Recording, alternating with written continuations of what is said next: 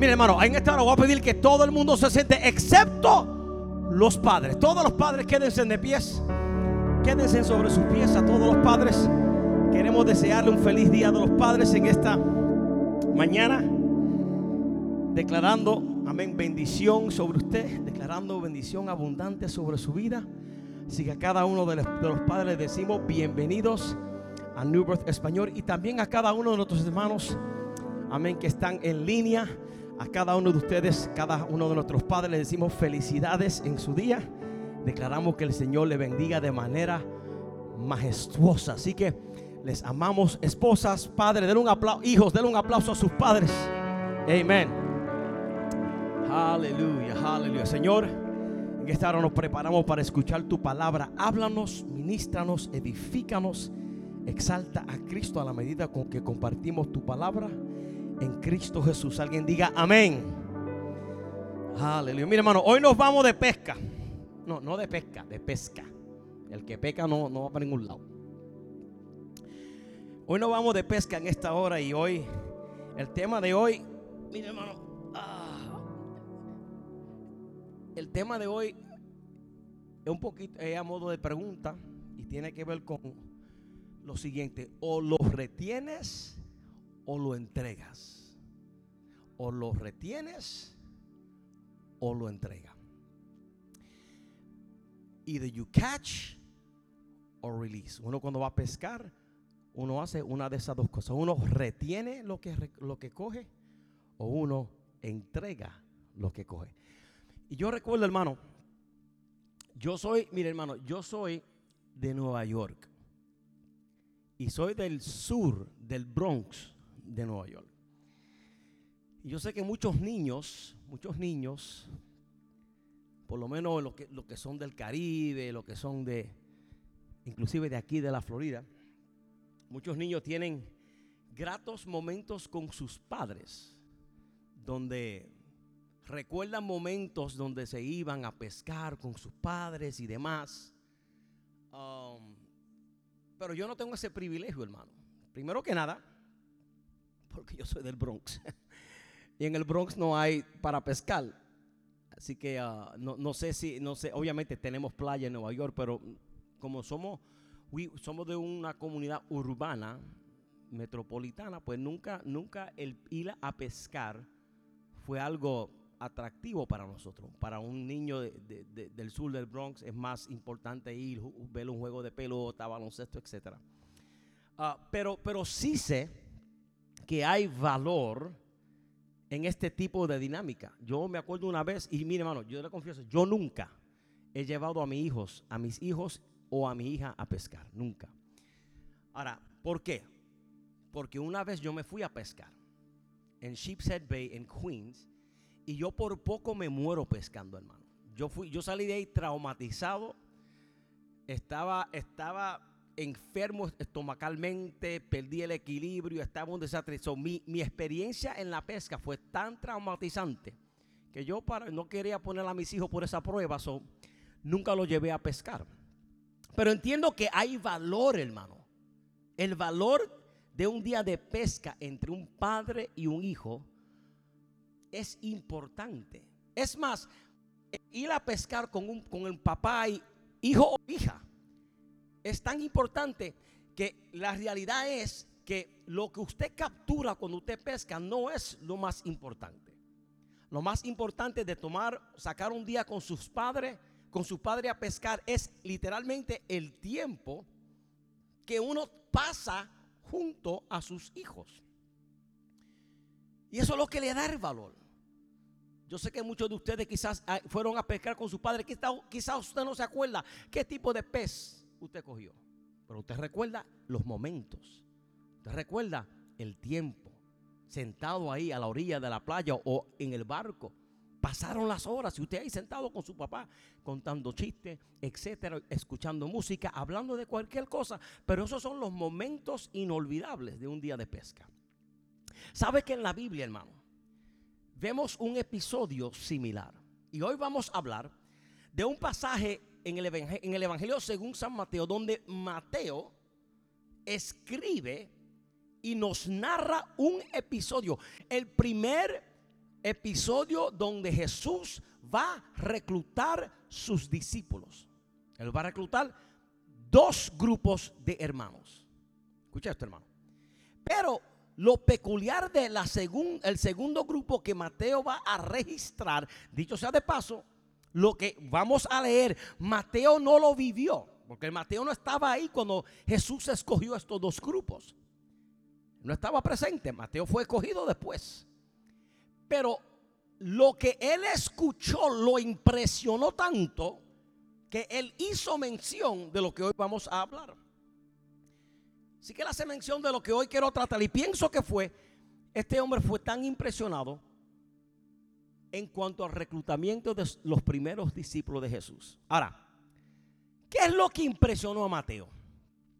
Cuando Jesús recluta a los primeros cuatro discípulos, que eran dos hermanos y dos hermanos. En esta historia, hermano, usted va a ver que Jesús escoge a dos hermanos y cuando lo escoge, estos dos hermanos están pescando con su padre. Ahora, ¿por qué esto es importante? Porque no hay nada, hermano, no hay nada mayor de mayor valor en un hijo que un padre. No hay nada mm, eh, eh, por, eh, lo que tiene que ver con un niño infantil, un niño de 9 años, 10 años, 11 años. Para un niño de esa edad, su papá es su héroe. Para una niña de esa edad, cuando el papá entra por la puerta, la niña sale corriendo, le, le prenden los ojos, porque no hay nada más grande en un niño que la imagen de su papá. Yo quiero que usted sepa, hermano, padre, yo quiero que usted sepa que lo más importante en la vida de su hijo y su hija es usted. Todo el mundo puede aplaudir y valorar y afirmar a su hijo y a su hija, pero no se iguala a cuando usted como papá lo hace a sus hijos. Y en Mateo capítulo 4, usted va a ver que Jesús va a comenzar su ministerio público. Va a comenzar su ministerio público. Pero antes de comenzar, escucha esto, antes de comenzar, Dios el Padre se jacta de su Hijo antes de Jesús ir al desierto. Y en Mateo capítulo 3, versículos 16 y 17, mira lo que dice en pantalla, dice, y Jesús después que fue bautizado, subió del agua. Mira lo que pasa. Y he aquí los cielos se abrieron y vio al Espíritu de Dios descendía, que descendía como paloma y venía sobre de él. Y hubo una voz. ¿Qué voz? El Dios Padre. Y hubo una voz de los cielos que decía, este es mi Hijo amado en el cual tengo complacencia, hermano. Vea esto, hermano. La aprobación del Dios Padre hacia su Hijo Jesús fue indispensable para Cristo ir confrontar su desierto. Dios no permite que Cristo vaya a su desierto sin que primero el Padre le diga, este es mi Hijo amado. ¿Y qué hace Jesús? Jesús está listo y confiado para confrontar el desierto. ¿Qué había en el desierto? Pues hambre, frío, calor, Satanás, la tentación. Y Cristo está confiado en el desierto. ¿Por qué? Por la confianza de su Padre en público a favor a su Hijo. Jesús no entra al desierto con temor y qué me va a pasar. No, no. Es que el Padre lo afirmó de tal manera que Cristo está listo para confrontar, hermano. Jesús está confiado en el desierto porque el amor de su Padre lo fue afirmado cuando salió del agua, hermano. Jesús está confiado en el desierto por el empoderamiento del Espíritu Santo, por el Padre, para enfrentar el desierto de Cristo, hermano. ¿Qué es lo que te estoy diciendo? Que la aprobación, la confianza y el amor y el empoderamiento de Dios hacia Jesús fue necesario antes de Cristo lanzarse a ser tentado por el diablo. Mira hermano, mira hermano, sus hijos y sus hijas necesitan su amor, su aprobación, su confianza, su empoderamiento. hermano, yo vengo a decirte en esta hora que lo más que puede impresionar la vida de un niño es el favor, el amor, el empoderamiento y la confianza de un padre un hijo. Y con eso Jesús se va al desierto. Y dice la Biblia que salió del desierto en victoria. El poder del Padre, hermano. Y en Mateo capítulo 4, versículo 12 al 17, vemos que ahora Jesús comienza a predicar, a predicar, a predicar, a predicar. Y cuando llegamos al versículo 18 del capítulo 4 al 22, es que ahora Jesús se va a ir a pescar, pero no peces para comer. Él se va a pescar hombres de pesca. Y él fue a pescar discípulos. ¿Para qué? Para hacerlos pescadores de hombres. Mira lo que pasa. El primer grupo que Jesús recluta son dos hermanos. Yo quiero que tú veas los primeros cuatro discípulos que Jesús recluta tienen un, tienen un, un trasfondo familiar. Creo que usted lo vea. Familia, concepto de hogar. Y en Mateo capítulo 4, versículo 18 al 22 dice, andando Jesús junto al mar de Galilea, vio a dos hermanos, Simón, que iba a ser obviamente llamado Pedro más tarde, y Andrés, su hermano, mira lo que hacían ellos, que echaban la red en la mar porque eran pescadores. Y le dijo, venid en pos de mí y os haré pescadores de hombres, versículo 20, ellos entonces, dejando al instante las redes, le siguieron. Quiero que usted vea esto, hermano. Jesús está andando por la orilla del mar de Galilea y mira lo que él ve. Él ve a dos hermanos echando sus redes en el mar. El texto no dice que los dos hermanos están en una barca. No, ellos no están en la barca. Ellos están en la playa y desde la playa están tirando, las redes para pescar. Y cuando Jesús ve lo que él ve, los recluta y le dice, venid en de mí y yo os haré pescadores hombres. Y Simón y Andrés mientras están, eh, están en acción, están lanzando la red, dice la Biblia que al instante, ¿qué eso significa? Que ellos quizás ni, ni recogieron las redes. La están tirando, Jesús los llama. No, pues vámonos, nos vemos. Lo deja todo, lo dejan todo para estar con el hermano. Así que la Biblia no hace mención de que estos dos discípulos están en una barca. Ellos están en la playa tirando las redes.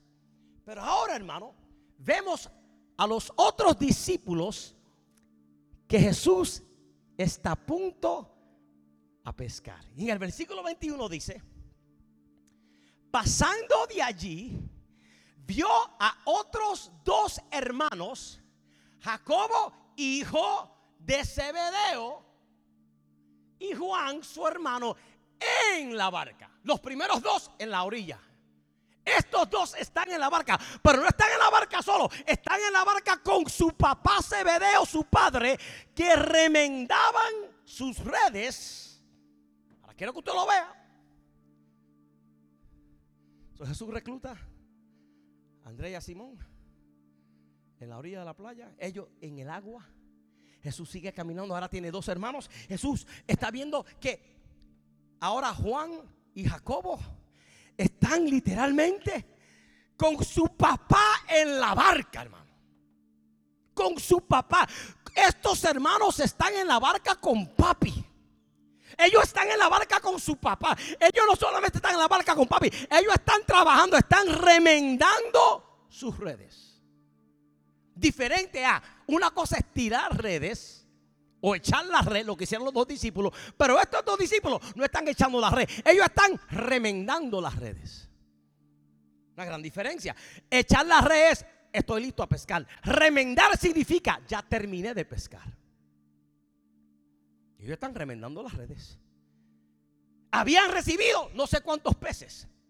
El padre está viendo como sus hijos están aprendiendo el arte de la pesca y ya cuando habían terminado todo y están remendando para arreglar y para empaquetar todo, reciben un llamado de Jesús. Y dice el texto que dejaron la barca y dejaron su padre inmediatamente siguieron a Jesús. Ahora, hermano, ahora, hermano, esto suena lindo en la Biblia, pero yo como padre, yo no dejaría que mis nenes se fueran con un don nadie, hermano. Mira, hermano, los nenes míos, nunca, nunca, hermano, yo lo permití quedarse en casa de nadie. Nunca. Papi, ¿que me puede quedar? No, ¿por qué? Porque no. Porque yo no sé lo que va a pasar en esas nueve horas de noche. Yo no sé lo que va a pasar. Y como yo no sé, yo no soy Espíritu Santo, ni tengo omnisciencia, pues no lo van a hacer, se queda en casa. Mis hijos nunca durmieron en casa de nadie, hermano.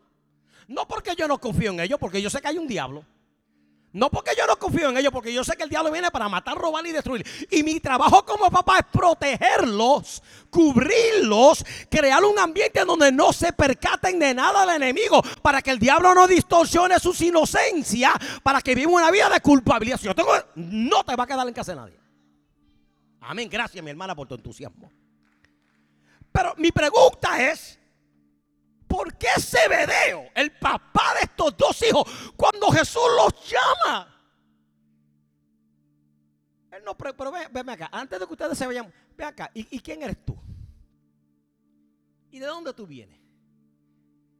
¿Y cuál es tu agenda con mis hijos?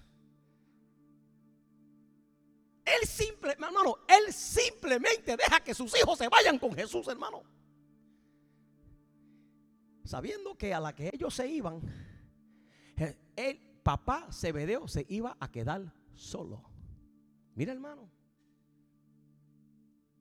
A la que estos dos muchachos se fueron del barco de Zebedeo, Zebedeo, el papá, está concluyendo lo siguiente: estos nenes no vuelven para atrás, por lo menos 5 o 10 años. Ahora, ¿por qué Zebedeo permite que se vayan sus hijos? Con Jesús.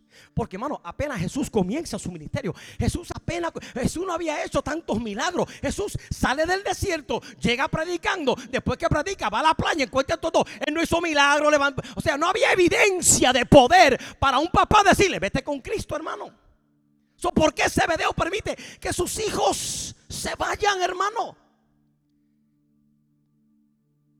No, pastores, que esos muchachos eran unos manganzones. No, hermano. Estos hijos de Zebedeo no eran hombres. Estos hijos de Zebedeo eran adolescentes, hermano. Es más, mira, la Biblia enseña que Jesús tenía 30 años cuando comenzó su ministerio público. Esto está en Lucas 3:23. Y la cultura judía, hermano, la cultura judíos, los discípulos un discípulo o un estudiante era generalmente un joven que caía dentro de la edad, escucha esto, desde los 7 a 17 años. Los discípulos se reclutaban antes de llegar a los 18 años. Por lo tanto, es probable que los discípulos tenían menos de 20 años cuando Jesús los recluta. Ahora yo como padre que tengo a mi nene de 11, 13, 14 años y veo a un Jesús caminando por ahí, ¿cómo yo voy a soltar a, mis hijos? Llama hermano. A irse con un hombre que yo no conozco. yo quiero hablarle al papá en este día. Papá, yo quiero hablar de ti en esta hora. ¿Te puedes identificar con Zebedeo? Y te hago la pregunta, ¿por qué dejar soltar a tus hijos? ¿Puedes tú hacer lo que hizo Zebedeo con Jacobo y Juan? ¿Tienes tú la capacidad para entender en manos de quién tú vas a depositar tus hijos? Porque mire hermano, mire papá, la responsabilidad de nosotros como padres es preparar a nuestros hijos para confiar en Jesús. Esa es mi responsabilidad. Cebedeo, mire hermano, Cebedeo cuando ve a Jesús sin no, sin no conocerlo mucho hermano. Cebedeo conocía de que el que estaba pidiéndole a sus hijos era el Salvador del mundo. Era un rabino, hermano. Yo te pregunto, hermano, ¿qué es lo que te impide a ti? Porque muchas veces nosotros, nosotros le entregamos a nuestros hijos al iPad, al iPhone, Y luego vamos a estar con el ay bendito. Muchos de nosotros le damos un iPad a nuestros hijos y por siete horas el nene está aprendiendo de una máquina. No, no, no. Dale un iPad para que se distraiga, para que se esté quieto, para que no moleste, para que no se meta con nadie. Mire, hermano, este hombre, este hombre se la Biblia no habla mucho de este hombre, nada, nada, excepto que él era el papá de Jacob y Juan. Pero este padre entendió algo de Cristo. Él entendió que ese Cristo era el Mesías profetizado. Él era el Salvador del mundo, hermano. Zebedeo sabe en mano de quién. Él está entregando a sus hijos. Sabiendo que a la que él entrega a sus hijos se va a quedar sin ayuda en el barco. Sabiendo que a la que entrega a sus hijos se va a quedar. Mano, el ingreso de Zebedeo era la pesca. al entregar sus hijos le está diciendo, yo, bueno, mi, mi negocio puede que sufra. Porque ahora tengo que contratar a alguien para que haga el trabajo que mis hijos, mis hijos hacen de gratis. Pero él está dispuesto a entregarlo, que afecte su economía, que afecte su finanza, que afecte su compañía, que afecte a todo. Porque él sabe que sus hijos en las manos de Cristo están mucho más seguros que en las manos de él, hermano. Interesantemente que el nombre Zebedeo en el griego significa entregar. Zebedeo vivió su nombre. Él entregó a sus hijos a Jesús. Mira, hermano, la mayor contribución que un padre puede dar a sus hijos es ponerlos en las manos de Dios. Papi a mí no me ha dejado nada. Bueno, papi está vivo, que no me deje nada todavía. Nada. Pero lo mejor que papi me ha dado es, me puso en las manos del Señor, hermano. Ese es el mejor regalo que mis padres me han dado, hermano. Entregarle a Dios tus hijos significa que tú como papá confías en Dios para darle a él lo que él, lo que tú más amas. Sebedeo, hermano. Un pescador con experiencia. Y ahora viene un Mesías que no sabe nada de la pesca. Dice, mírame, yo sé que con papi tú estás pescando tremendo. Mírame, reventando las redes. Qué tremendo cosecha. Pero mira, ven conmigo que yo te voy a hacer pescador. Pero, espérate, tú no eres carpintero. ¿Qué sabes tú de pesca? Si yo fuera Zebedeo, pues déjame ver tu resumen. ¿Cuántas veces tú pescaste? ¿Y cuántas veces y cuántos peces tú alcanzaste? Si, si tú lo vas a convertir en ellos en pescadores, yo soy pescador. Yo quiero ver tu pero Zebedeo entendía precisamente, hermano, lo que Jesús quería hacer en la vida de sus hijos. Entendía precisamente la función, el ministerio, el llamamiento. Zebedeo, aunque era un pescador con experiencia, Jesús era un pescador de arma. Y Jesús quería transformarlo. Que todo lo que papi le enseñó, aprendiendo a, agarrar peces, todo lo que papi, ellos aprendieron por papi, hay que ir en el lugar preciso cuando el sol está cayendo para buscar los peces en ciertas áreas. Todo lo que aprendieron ahí, Él le dice, Él le dice, este es el mensaje que Jesús Jesús le dice a Zebedeo, tú lo preparaste académicamente, tú lo preparaste en unas cosas, pero todo lo que tú invertiste en ello, yo lo voy a usar ahora para transformarlos en agentes del reino con todo lo que tú le enseñaste, hermano. Él no cambia su oficio. No. eran pescadores como quiera. Pero cambió lo que iban a pescar fueron a pescar hombres utilizando la misma herramienta y destrezas que su papá le había enseñado. So, padre, yo te pregunto, ¿confías en Dios?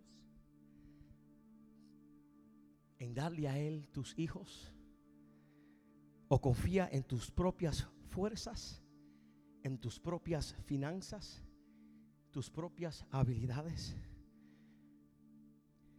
Porque tenemos que ser como Zebedeo. ¿Qué fue lo que Zebedeo vio en Jesús? Que se sintió confiado entregarle sus hermano, hermano, ¿qué fue lo que él vio en Jesús? que optó, váyanse con él. Váyanse, hermano. Usted sabe lo que usted. Eh, hermano, un papá soltar un hijo para irse con rabí significaba: yo no te voy a ver a ti por lo menos en cuatro años. Y tres años y medio después, regresan a, la casa de papi. Escúchame. En lugar de quedarse con sus hijos, Zebedeo optó entregárselo a Dios. La mejor, hermano, manera de demostrar tu amor hacia tus hijos es cuando tú y yo los guiamos en las manos de Jesús. yo te pregunto, ¿te quedarás con tus hijos en la barca? te vas a quedar con tus hijos en tu. No, no, no, yo aquí, yo me quedo aquí. Y al que no le gusta, pues no, que no se lo coma. Esto es mío, estos son mis hijos, esto es mío. Y nadie. No, no, no, hermano, sáquelo de la barca, hermano. Expóngalo a Cristo, hermano.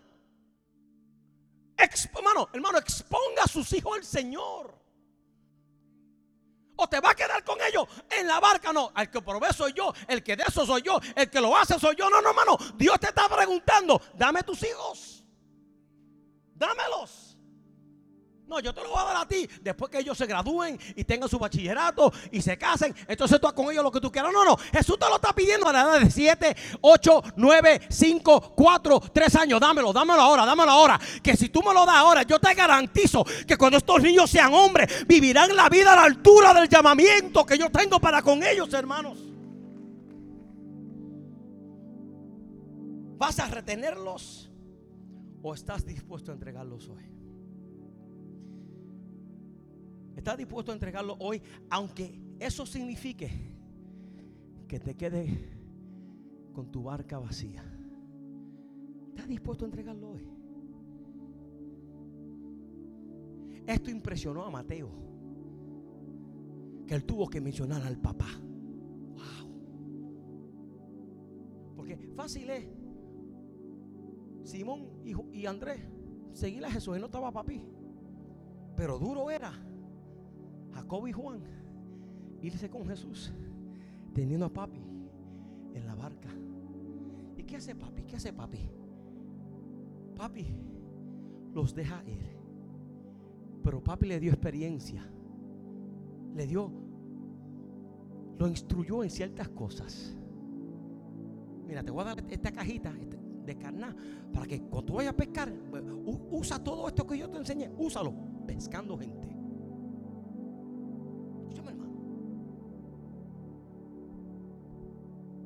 Dios nos ha puesto en nosotros la confianza de criar nuestros hijos. Pero hermano, papá, no son nuestros. Son de Dios. Son de Cristo. Y hoy el Señor te pide a ti y me pide a mí que se lo entregue. Porque tus hijos y mis hijos están más seguros a ganar en las manos de Dios que en mi barca. Tus hijos y mis hijos tienen las probabilidades de ganar mucho más altas conmigo. ¿Sabe lo que pasó cuando Jesús muere en la cruz del Calvario? ¿Sabe lo que pasó? Los discípulos se asustaron. ¿Y sabe, lo, ¿Y sabe lo que volvieron a hacer después que Cristo murió? Se fueron otra vez a pescar. A pescar otra vez. Porque Cristo había muerto. ¿Y qué hace Cristo cuando resucita entre los muertos? Vuelve a la playa otra vez. Y los recluta de nuevo. Escúchame hermano. Escúchame papá. Hay una labor que Dios nos ha dado. Y es de preparar a nuestros hijos a que conozcan a Jesús. Y como Zebedeo, tenemos que vivir ese nombre. Entregar nuestros hijos a Jesús. Entre, usted sabe, papá, usted sabe cuando el noviecito ese está detrás de su nena. Y usted no se le entrega a ella porque él tiene un carrito lindo con, con llantas lindas y aros lindos, 24 pulgadas. No, usted no lo no. Pero, ¿quién es tu papá? ¿De dónde tú vives? Somos, somos, somos protectores como padres, hermano. Pero cuando se trata de Jesús, entrégaselo. Porque al entregarle a Cristo a tus hijos, tú estás ganando.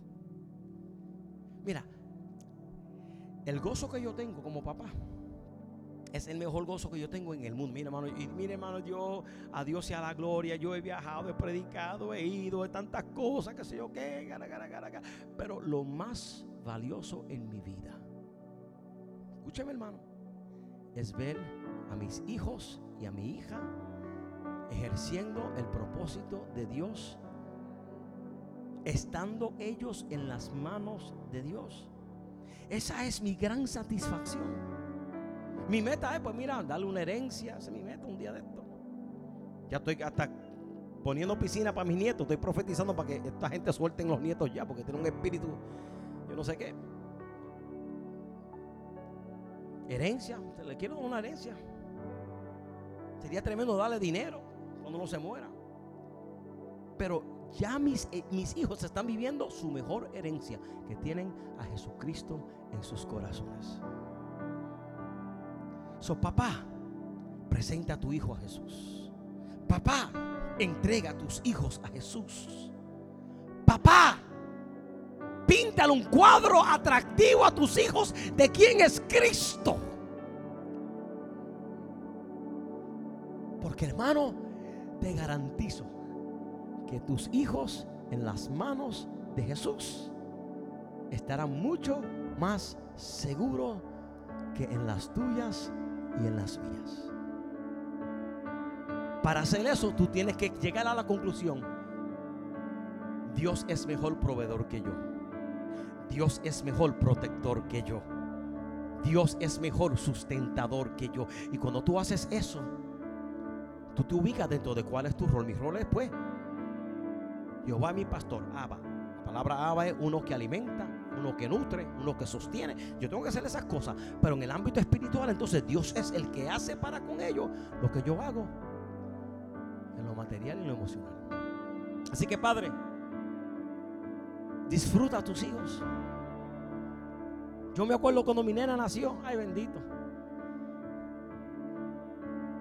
Y ese bandido me la, me la llevó, ese que está ahí. Me la quitó de la casa. Se casó con ella y se fue a casa. Yo recuerdo cuando John John nació. Y está casado ahora. Y el que queda es Jonathan. Pero ya, ya tiene ahí. tiene ahí una hermanita. Y ahorita, hermano, ahorita el nido se va a quedar vacío. Ahorita el nido se queda vacío. Pero yo vivo la vida feliz porque mis hijos aman a Dios. Hermano, preséntele a un Dios amoroso a sus hijos.